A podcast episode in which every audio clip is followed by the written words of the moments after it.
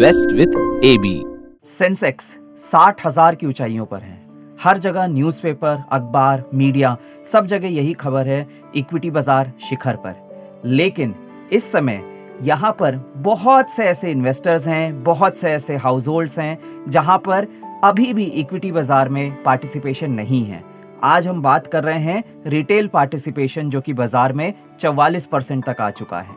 लेकिन अगर इन्हीं बातों को हम ध्यान में रखें तो एक तरफ़ हमें यह भी समझ में आता है कि उन परिवारों का कम से कम 80 परसेंट हिस्सा रियल स्टेट में लगा हुआ है। पहली चीज़, जब कभी भी आप रियल स्टेट देखने जाते हैं तो बहुत सी चीज़ों का आपको ध्यान रखना होता है। ये चीज़ें डिपेंड करती हैं आपकी चॉइस पे, आपकी लाइफस्टाइल पे, आपकी इनकम साइकिल पे, आपके यहाँ कितने लोग हैं, आपके यहाँ कैसे लोगों का आना जाना है, उन सब चीज़ों को ध्यान में रखते हुए you select a real estate property now these days there are lot of websites which allow you to select a real estate property. But, मेरा क्वेश्चन आपसे ये है, आप में से कितने लोगों ने आज तक किसी भी वेबसाइट पे रियल स्टेट प्रॉपर्टी को बाय किया है, जिस तरीके से आप बाकी ई कॉमर्स की वेबसाइट्स पे चीज़ों को बाय करते हैं? बहुत से लोगों का उत्तर होगा, नहीं। क्यों? क्योंकि जब आप रियल स्टेट ले रहे हैं तो आप उस जगह का विश्लेषण करना चाहते हैं, वहाँ जाके देखना चाहते हैं। एक्चुअली जो बोला गया है, वो वहाँ पर है कि नहीं है। आपके आसपास की जेंट्री कैसी है? इसलिए, जब कभी भी आप रियल स्टेट में इन्वेस्ट करते हैं तो ये बहुत टाइम टेकिंग प्रोसेस है। इसमें बहुत सा टाइम जाता है अंडरस्टैंडिंग के लिए बहुत सा समय जाता है, ये समझने के लिए कि हमें कहाँ इन्वेस्ट करना है। Compare it to a stock market stock market में यदि आपको इन्वेस्ट करना है, आज देश में कई लीडिंग ब्रोकर्स हैं, कई लीडिंग स्टॉक ब्रोकर्स हैं। वहाँ पर आपका अकाउंट होना चाहिए और डीमैट और ट्रेडिंग अकाउंट एक बार आपका खुल गया तो उसके बाद आप इक्विटी स्टॉक मार्केट में इन्वेस्ट करने को तैयार हैं। कोई भी आपको ये नहीं बोल रहा कि आपको बीएससी में जाना है या एनएससी में जाना है।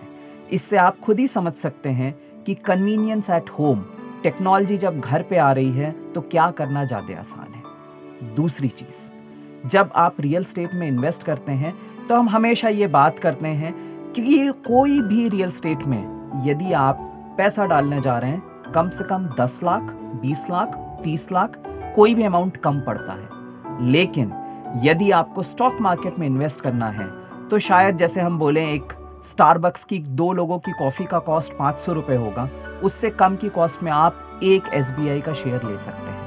SBI का एक share at less than five hundred so equity market allows retail participation even if you have a smaller sum even if you have a larger sum equity market is open for all the investors this is the power of equity markets thirdly real estate को जब कभी भी आपने मान लीजिए खरीद लिया लेकिन क्या उस रियल स्टेट को सिर्फ़ आप खरीद के रख लेते हैं आप में से बहुतों का उत्तर होगा नहीं क्यों क्योंकि उस रियल स्टेट में कई ऑनगोइंग कॉस्ट होती है, जो कि शायद उस प्रॉपर्टी का मेंटेनेंस हो, या तो वहाँ पे आने वाले टैक्सेस हों, जो कि आपको गवर्नमेंट को पे करने पड़ते हैं, या फिर lot of wear and tear which will happen in that property उसके अलावा, अगर आपने लोन लेकर वो प्रॉपर्टी ली है तो ईएमआई का खर्चा। इसलिए यदि वो इंटरेस्ट कॉस्ट यदि हम जोड़ें तो प्रॉपर्टी जिस कॉस्ट पे ली है, उससे कई गुना ज़्यादा महँगी भी आ सकती है। डीमैट अकाउंट चार्जेस बहुत मिनिस्क्यूल है। अब जब हम तीसरी बात करते हैं कि जब कभी भी आप रियल स्टेट प्रॉपर्टी को सेल करने जा रहे हैं तो आप किन किन चीज़ों का ध्यान रखते हैं? पहली चीज़ मार्केट में उस रियल स्टेट की अभी वैल्यू क्या है? दूसरी चीज़ बायर हैं कि नहीं है? तीसरी चीज़, आप तुरंत उस प्रॉपर्टी को बेच नहीं पाते हैं। कई बार आपको रुकना पड़ता है। यहाँ पे हम बात करते हैं कि रियल स्टेट प्रॉपर्टी इलिक्विड हो जाती है, जबकि अगर आपने कोई स्टॉक मार्केट में या इक्विटी मार्केट में कोई भी इन्वेस्टमेंट किया है तो उसे यदि आपको सेल करना है तो बस उस दिन ट्रेडिंग डे होना चाहिए। There should not be a holiday और अगर आप सेल का बटन खुद दबा सकते हैं, या फिर आपके स्टॉक ब्रोकर के थ्रू कॉल एंड ट्रेड की फैसिलिटी के थ्रू करते हैं still you can sell the stock on the same day so कोई भी स्टॉक मार्केट ऑप्शन अगर आपने इक्विटी में लिया हुआ है इज़ हाईली लिक्विड वहाँ पर आपको ऐसा वेट नहीं करना पड़ेगा, जिस तरीके से आपको रियल स्टेट में वेट करना पड़ता है। चौथी चीज़, जब आप रियल स्टेट में इन्वेस्ट कर चुके हैं, एक बार आपने रियल स्टेट ले लिया तो क्या उस रियल स्टेट प्रॉपर्टी से आपको किसी तरीके की कोई अर्निंग होती है? Unless it is not on monthly rentals अगर आपने उसे रेंट पे दिया है, हालाँकि rental yields are coming down drastically over a period of time उसके अलावा यदि वो प्रॉपर्टी सिर्फ़ एज इट इज़ आपने रखी है तो क्या वो आपको किसी तरीके का यील्ड दे रही है?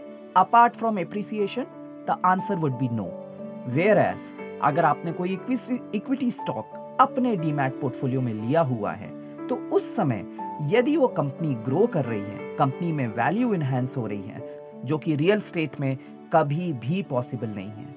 सो so, इस तरीके की कुछ चीज़ें हैं जिनसे हम ये देख सकते हैं कि रियल स्टेट और इक्विटी इन्वेस्टमेंट्स इन दोनों में अगर आज के टेक्नोलॉजिकल युग में जो चीज़ ज़्यादा इजी है, वो है इक्विटी स्टॉक में इन्वेस्टमेंट करना। लेकिन एक मिथ ये भी है, बहुत से लोग, अगर मैं भी किसी से बात करता हूँ या आप भी किसी से बात करेंगे तो हमेशा ये सुनने में आता है कि लोग बोलते हैं कि प्रॉपर्टी में पैसा बहुत बना है।